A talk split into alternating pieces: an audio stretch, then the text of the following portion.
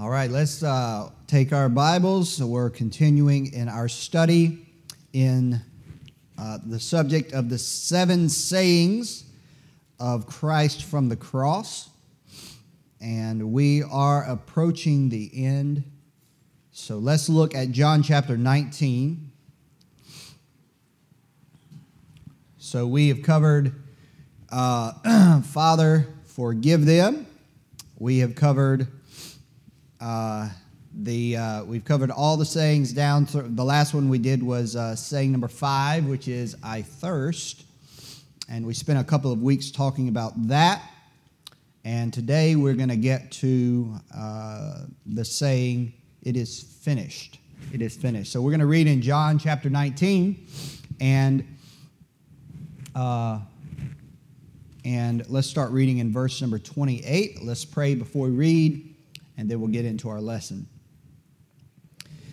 Our Father in heaven, uh, we thank you for the truth of your word. Lord, I pray that as we study your word, that the importance of your word, your written word especially, would, uh, would be clearly seen and felt and appreciated by each one of us here. Uh, Lord, as we, as we hear the Word of God, as we listen to it, as we recall the things that it says, I pray that you would speak to us and teach us, Lord. You know the things that we need, the things that we need to learn. And uh, we pray that, I pray that you would help each and every person here um, and help me, Lord, as I teach them. Help me to uh, stick faithfully to what you've said in, in the Scripture. Lord, I pray that you would build our faith and not only our faith as in uh, our understanding and uh, acknowledging of the truth, but I pray that you would also build our faith uh, to act upon what you've said and to live out what you've said.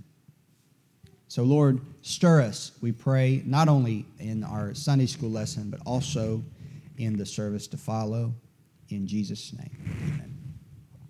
All right. So, John chapter 19, let's look at verse number 28. 28. John 19, verse 28. The Bible says this After this, Jesus, knowing that all things were now accomplished, that the scripture might be fulfilled, saith, I thirst. Now there was set a vessel full of vinegar, and they filled a sponge with vinegar and put it upon hyssop and put it to his mouth. When Jesus therefore had received the vinegar, he said, It is finished. And he bowed his head and gave up the ghost. All right. Now, this, uh, this saying, it is finished, is the, as I said, is the sixth of seven sayings. And this event happens, it's only recorded in the book of John. And uh, this event happens, this is moments, this is just mere moments, maybe less than a minute before the Lord expires or the Lord uh, dies on the cross. So uh, I believe, I can't prove this, but I think it's reasonable to assume that when the Lord says this, remember, when a person is being crucified, their body is being outstretched, right? That's, that's how, uh, when they're hanging by the nails, uh, their body is being stretched, and so in order to speak, they must pull themselves up to exhale. So they're because they're being outstretched, uh, their body's being outstretched. The victim of crucifixion, um, they cannot. Uh, they cannot. They can inhale when they when they relax their muscles. They sink down. Their diaphragm expands, which causes their lungs to fill with air, and so they have breath, but they can't speak because you can't speak have you ever tried to speak with inhaling? It, it just doesn't work. You ought to try it one day. But not, but not now because then you'll look like a goofball in front of everybody. You have to exhale to speak, and so the, the victim of crucifixion must pull themselves up in order to speak. So basically, uh, this, I think this, uh, this statement is probably uh, being spoken by the Lord within, probably within a minute of his, of his uh, of his death. Because every single time that he has to speak, he has to lift himself up. And uh, you think about that in context, you know, he's, he's hung. They, the history says that crucifixion, it, it, it was, it was commonly believed, basically from, from Catholic sources, that Jesus was impaled through his, through his hands, as we call them hands. But the history teaches that, that people that were crucified were actually, the nails were driven through their wrists, what we would call a wrist. Actually, it was, it, this is just, I'm on, a, I'm on a rabbit trail now, but the Cambodian word for, for hand is the same word for arm. So you say dai, and it refers to everything the shoulder down. So if, so if you said dai in Cambodian, it doesn't have to mean this part. It can also mean all of this.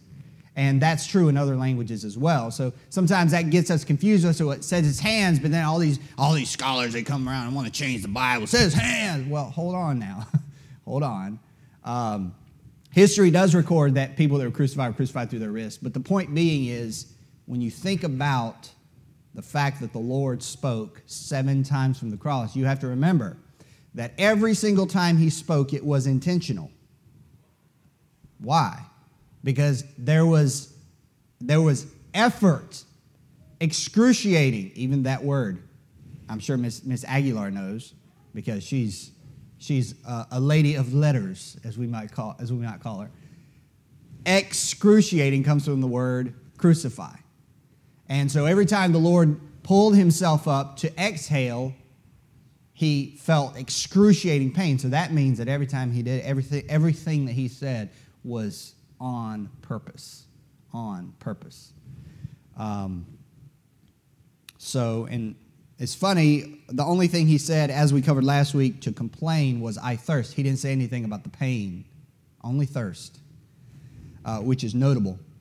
So, the Lord pulls himself up to cry, It is finished. And then, of course, the final saying was, uh, Father, into thy hands I commend my spirit. And then he bowed his head intentionally and died. So, as I said, this is moments before, even a minute probably before he, um, he, he died. Now, the word that is found in verse number 30 uh, it is finished is is an interesting word. I don't want to get into the, get into the weeds too much, but we we know uh, just as a matter of course we know that our Bible is translated from Greek in the New Testament, so there is significance in that. But the point being is that um, this is one word. This is kind of like saying what what we read is it is finished is one word. It's like saying done. It's like saying done. It's one shout, one word.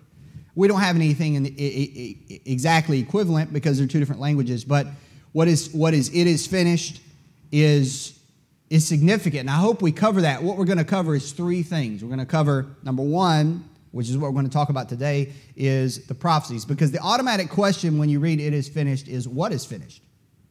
What is finished? Because the text does not directly tell us what he's referring to. And so, uh, you know, everybody inserts their own ideas. If you read the commentaries, they all say different things. And, and uh, but the fact that it is, it is ambiguous and it's not directly stated what he's saying is finished, that allows us to look at other passages of Scripture and see what he's talking about. So, what we're going to talk about today is the prophecies. And then, what we'll talk about uh, in the following weeks are, uh, are other matters about the atonement, about redemption, and then also about his about uh, the, the Lord's will. And so those are the three things we're going to cover.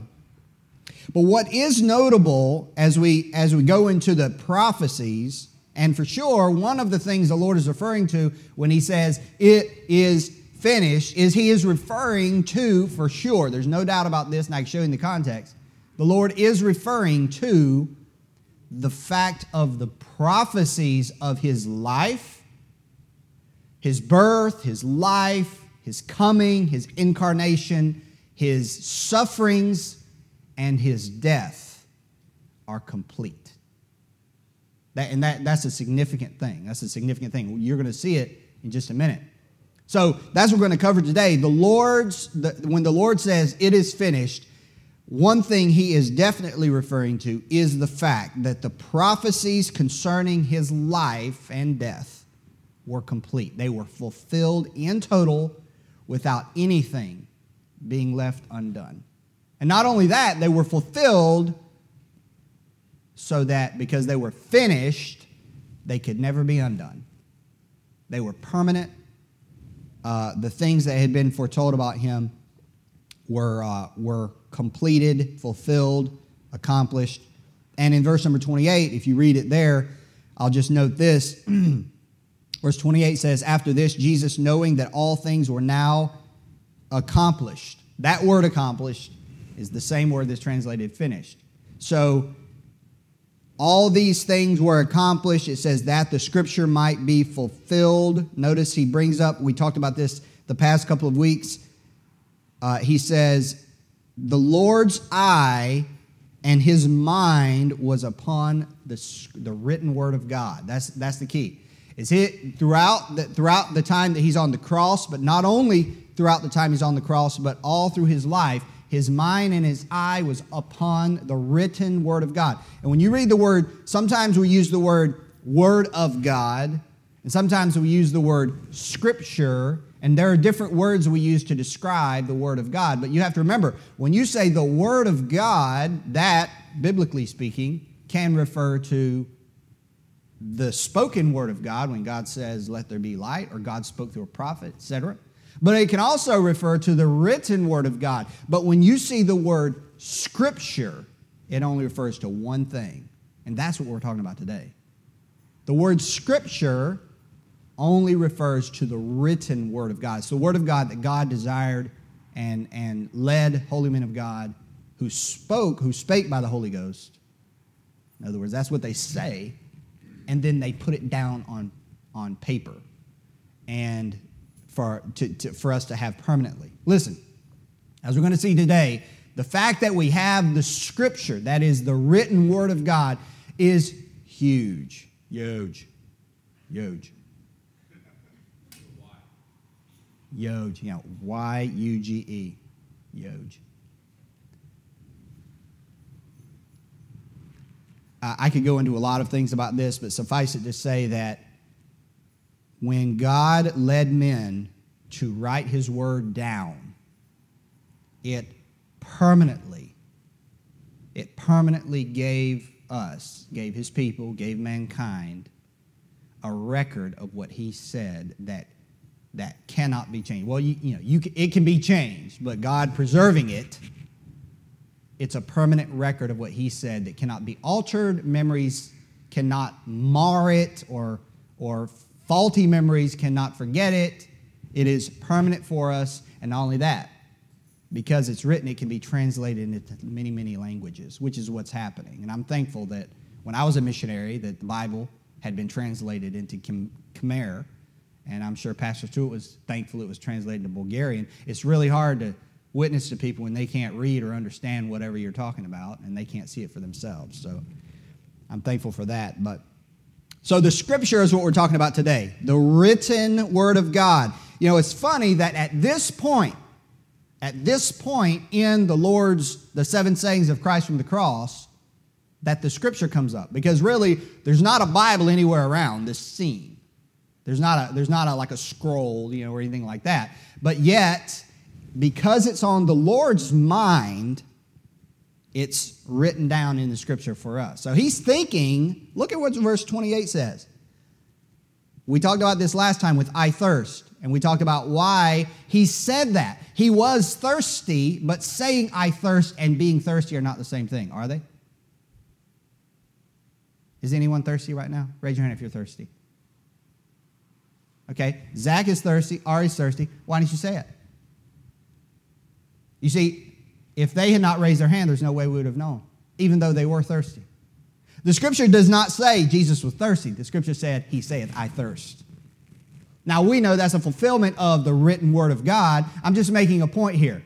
The, the Lord said that as we studied the last couple times we were in class. The Lord said that to fulfill the scripture because his mind was on what the written word of God foretold of him.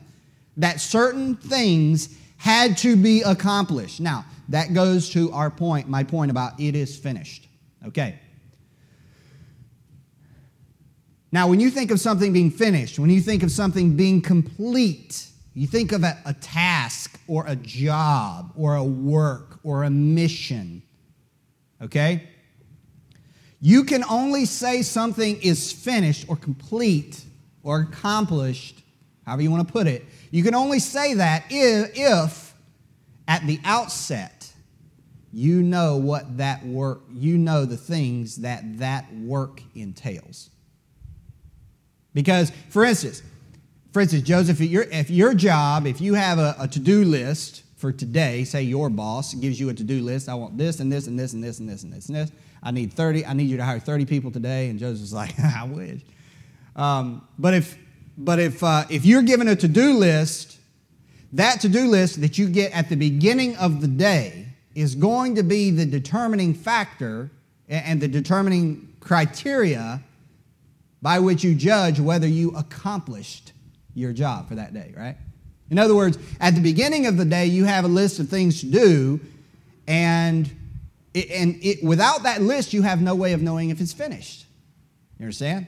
Without that list, you have no way of knowing. You can twiddle your thumbs all day long and get the end of the day. There was no guidance, there was no task, there was no way to judge your progress. And so when you get to the end of the day, you're like, well, did you finish your, your work? Well, I worked. Did you finish it? I don't know what I was supposed to do.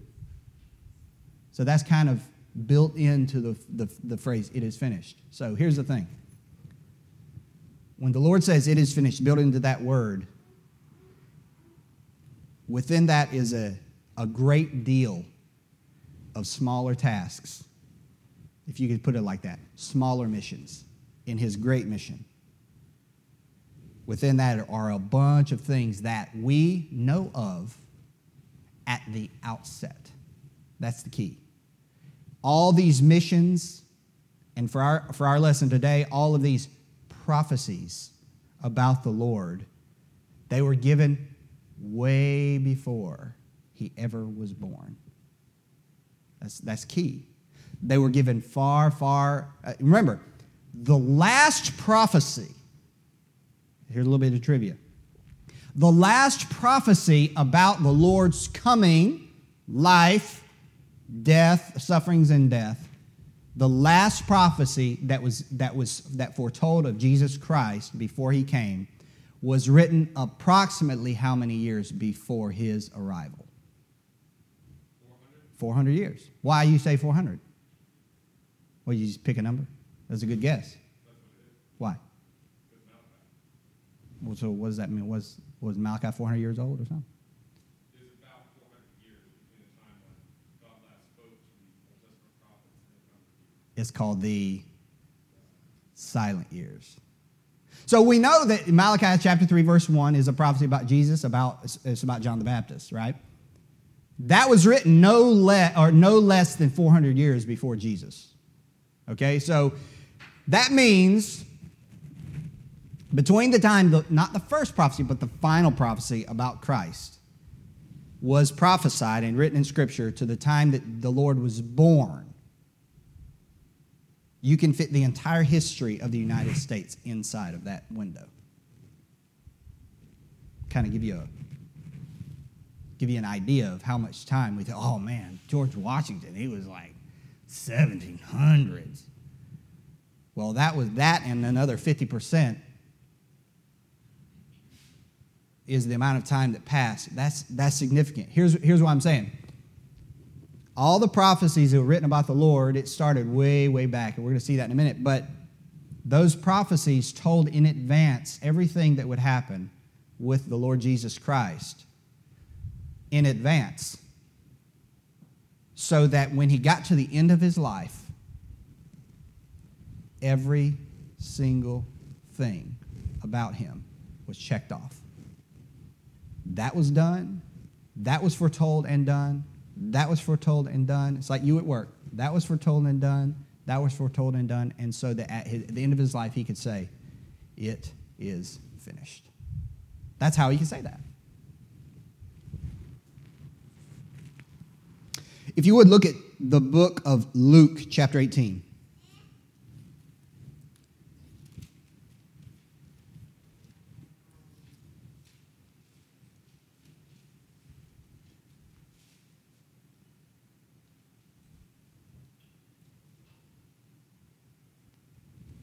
Luke 18, verse 31.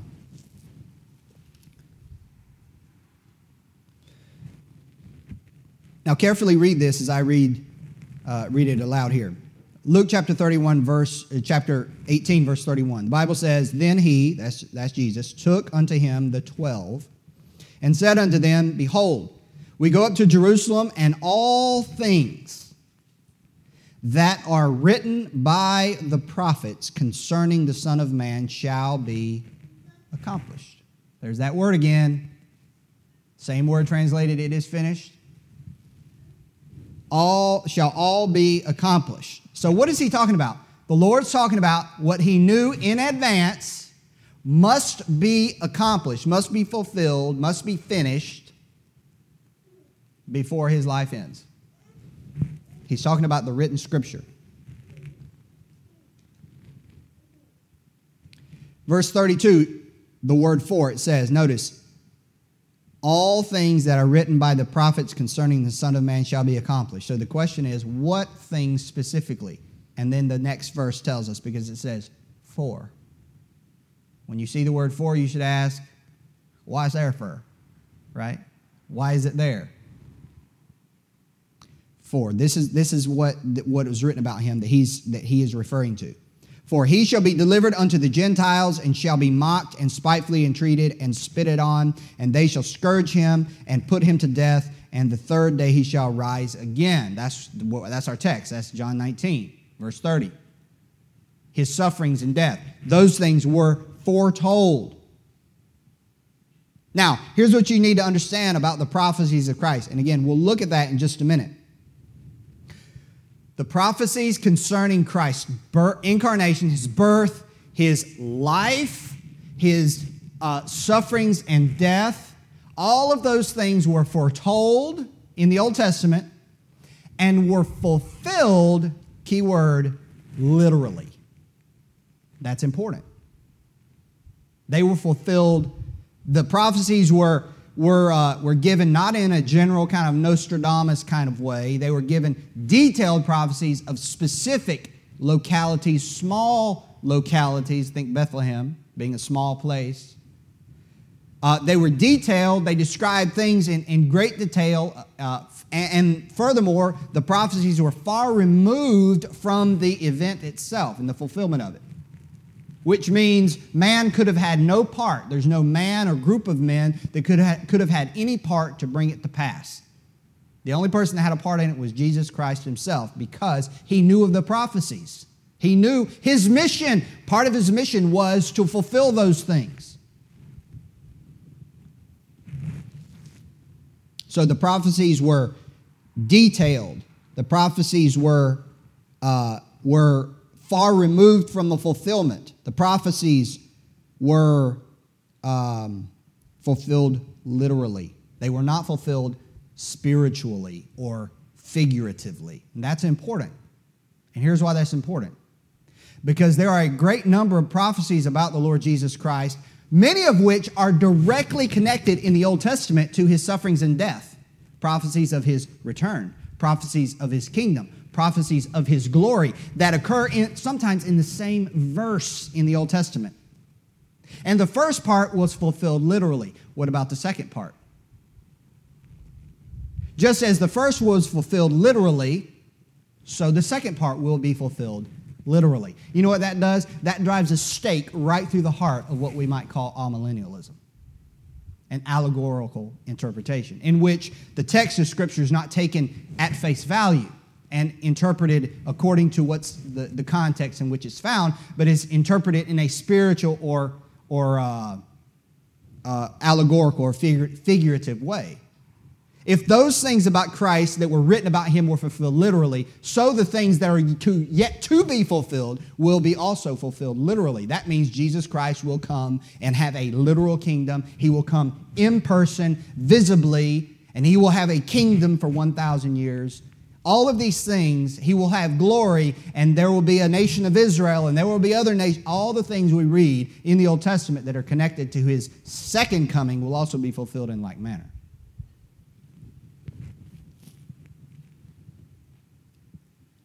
And so the Lord, you can see in chapter 18 that the Lord's mind is on, even, this is before he dies, this is before they even go to Jerusalem, we might call Holy Week. I say that with a slight mocking tone. This is before the Lord goes to Jerusalem for the final time in his triumphal entry. And this is, he's about to go to Jerusalem, but what is his mind on? Look at it. His mind is on the scripture, the written word of God, and its fulfillment. Did Jesus Christ have a high estimation of the Old Testament? That's what he was thinking about all the time. That was a main pillar of his mission. Things that had to be done. That was his to do list, if, you, if you will. His mind was on the scripture. Do we need to be, you know, the Muslims in Islam, does anybody know the official term used to describe Christians and Jews by Islam? Anybody know what they call us? Say again? No? They don't call us infidels. A lot of people think that, but that's actually not, not correct. People of the book. You know, we should be that. Our Lord was that right? Jesus believed the Bible, right? And the Bible he had was what? The Old Testament. Now look at Luke. So before he goes to Jerusalem, his mind is on the Word of God. Look at chapter 24, if you would.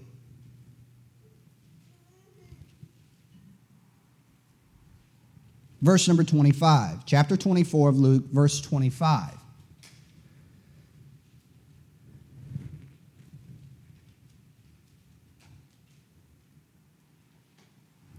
Now, this occurs, Luke 24, of course, we know, occurs after his resurrection. But notice what he says. There's a connection between Luke 18 and Luke 24. Luke, 8, uh, Luke 24, verse 25 says this Then he said unto them, O fools, and slow of heart to believe, all, notice what it says, that the prophets have spoken. There he goes, bringing up the word of God. Verse 26 Ought not Christ to have suffered these things and to enter into his glory? Verse 27 And beginning at Moses and all the prophets, he expounded unto them in all the scriptures the things concerning himself. So the Lord knew in the scriptures, which is the what? No, because the New Testament is part of scripture too. The written word of God. Jesus knew all that the, the Old Testament scriptures, the written word of God, said about him. And you know what he did? He explained it to them on the way on the road to Emmaus. I'm glad he did that. Look, drop down to verse number 44. This is a different occasion. And he said unto them, when he appeared unto them, he said unto them, These are the words which I spake unto you while I was yet with you, that all things must be fulfilled which were written, there's the scripture, the written word of God, in the law of Moses and in the prophets and in the Psalms concerning me. Again, the Lord's mind is on the scripture and fulfillment of it. Okay? He mentions three divisions. These are what these are. These are the Jewish divisions of the Old Testament. Okay, as the Jews divide it, it's a little bit different than the way we divide it. But the Jewish divisions were the law of Moses. That's called the Torah or teaching, and the second is the prophets. I wrote it down because I don't have this memorized. It's called the Nevi'im, the prophets, and then the third division is the Psalms, which is Ketuvim, which includes the Psalms and various other poetic writing. In the three divisions, Hebrew divisions of, of the Old Testament, the Lord says, I'm in there. It wrote about me. It foretold about me. I've been telling you it's there. You should have been looking at the Old Testament.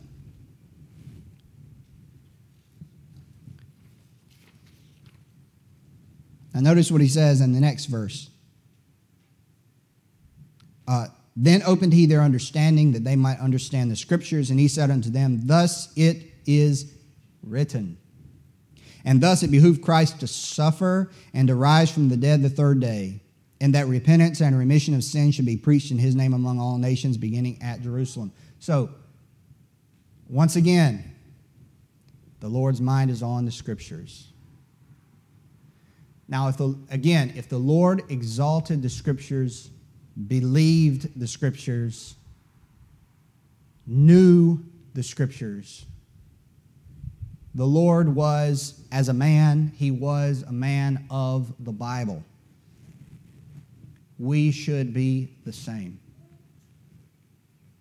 It was, in fact, the scriptures for the Lord, in the most obvious way, was the directions for his life because he knew he had a host of prophecies that he needed to fulfill. And he did. That's why he said, It is finished, right? Look at Acts chapter 3.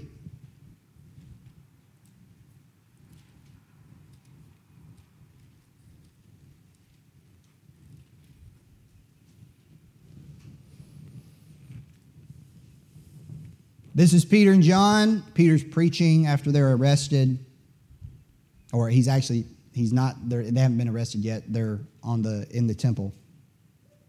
Verse number eighteen. Bible says this. In verse sixteen, verse fifteen, he says he you killed the Prince of Life. Again, he's talking to the Jews in the temple. And verse 17, and now, brethren, I wot that ye did, ye through ignorance that through ignorance ye did it, as did also your rulers. Notice, notice verse 18. But these things, but those things, that's talking about the Lord, Lord Jesus Christ and his suffering and death. But those things which God before had showed by the mouth of all his prophets that Christ should suffer, he hath so fulfilled. Written in advance. Peter his mind and eye. In fact, in the, in the book of Acts, you see this over and over, but what you have is whenever the church is witnessing, especially to the Jewish community, they're always referring to the scriptures that foretold of Christ. They were using the scriptures. Why? Because the scriptures that foretold of Christ and predicted in detail his coming, his suffering, his death, his life, and all of those things were a verification and a confirmation of the veracity of the gospel record and of the gospel itself. It did not, as we said before at the beginning of our study, what Jesus came to do, the cross and all the sufferings and all of those things, did not happen accidentally. They happened in fulfillment of what God has said would happen. Again, the scripture. So not only should we be people of the scripture, it should be our it should be the the, the, the, the guiding lights for our lives. It should be our marching orders. It should be the, the direction for the way that we live. But I want to point out one more thing is when we talk about the scripture up to this point, there hasn't been a New Testament written at all at this point.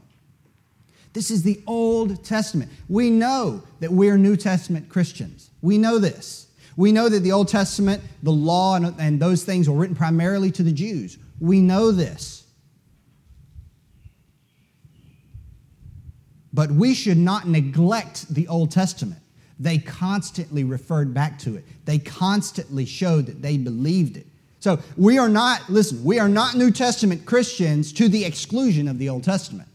We understand that the New Testament content was written for us directly and primarily. But that doesn't mean we ignore the Old. That doesn't mean that, that the Old Testament has no application or has no value to us or that it's somehow lesser. It's not lesser. In fact, the entire gospel is built upon the foundation of the Old Testament scripture.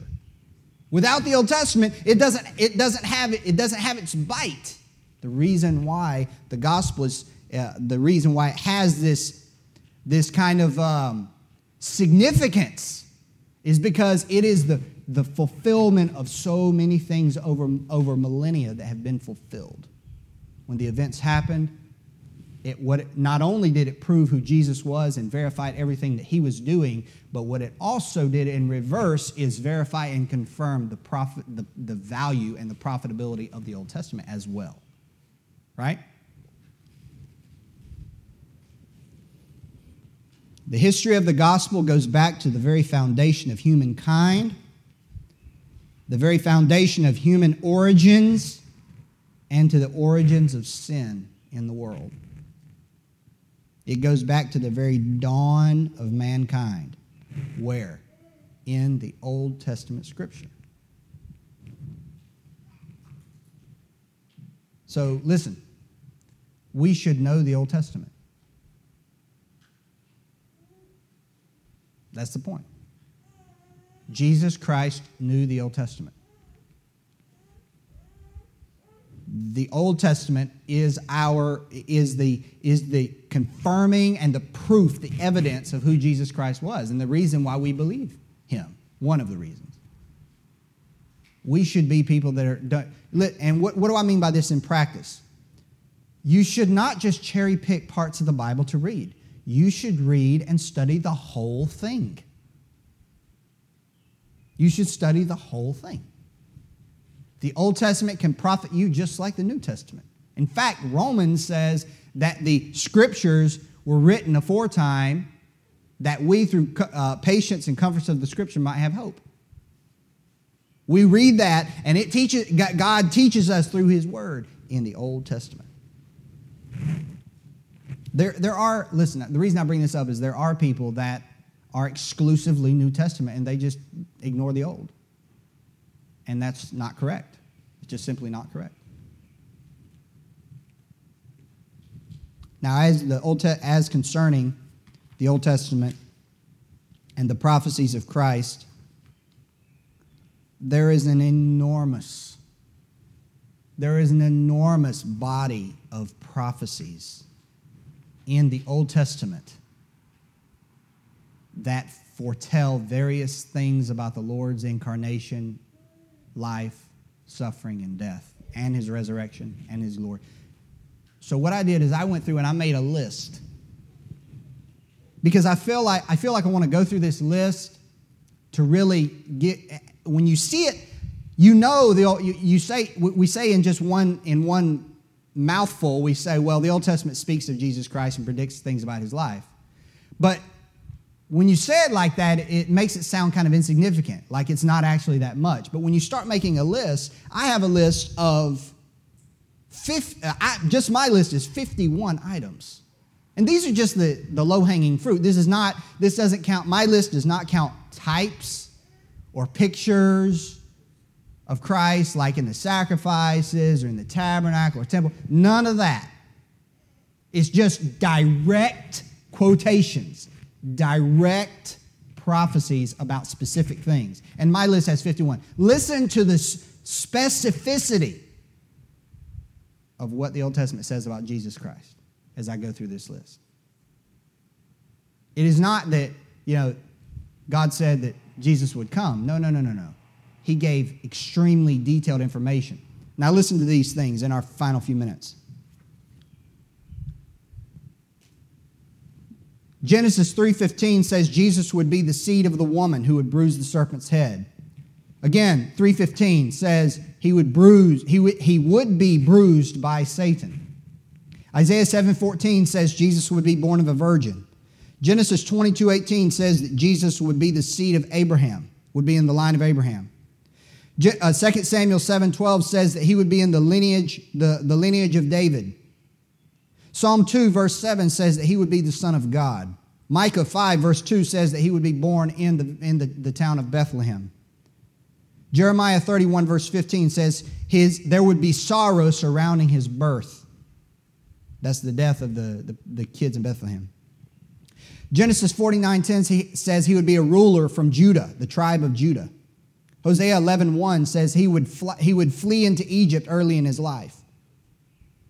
Malachi 3, verse 1 says that Jesus would have a forerunner who would be a very unusual character. And that forerunner would be found in the wilderness. Isaiah 9, verses 1 through 2 says he would come out of the area of Galilee. Psalm 78, verse 2 says he would speak in parables. Isaiah 61, verse 1 says he would preach the gospel to the meek.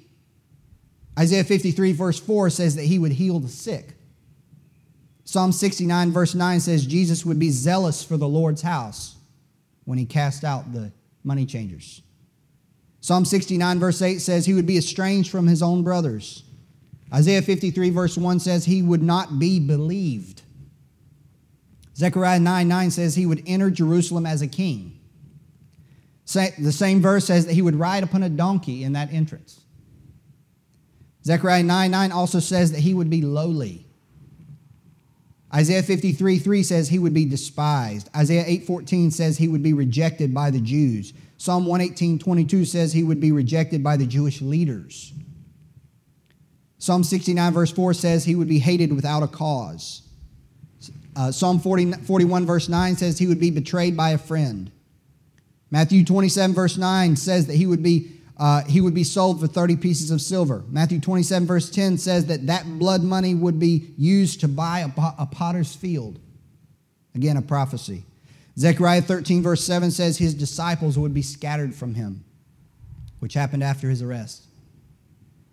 Isaiah 53, verse 7, getting into his death specifically, said he would be led as to a slaughter. Isaiah 53, verse 7 says he would be silent. Isaiah 53, verse 8 says that he would be unjustly condemned. 53, verse 9 says he would be without sin. 53, verse 5 says he would receive wounds and stripes. 53, verse 12, he would intercede for sinners. We studied that. Isaiah 22, 7 through 8 says he would be scorned by passersby. 22, verse 18 says uh, people would cast lots for his clothing. Psalm 22, verse 1 says he would be forsaken by God. Psalm 22, verse 2 says his prayer would not be heard. So Psalm 69, verse 21 says he would thirst. Psalm 69, verse 21 said he would be given gall to drink. Isaiah 53, verse 8 says he would die an untimely death. Isaiah 53, 6 and verse 11 says he would die as a substitute for others. Isaiah 53, verse 5 says he would be smitten by God. Psalm 22, verse 16 says he would be surrounded by Gentiles at his death. Psalm 22, verse 16 says he would be pierced in his hands and feet. Isaiah 53, verse 9 says he would die with the wicked. Isaiah 53, verse 12 says he would be counted as a transgressor. Psalm 34, verse 20 says not a bone of his would be broken. Zechariah 12:10 says he would be pierced. And Isaiah 53, verse 9 says he would be buried in a rich man's tomb. Jesus did not just fulfill the Old Testament, the Old Testament detailed so many things about his life. Let's pray.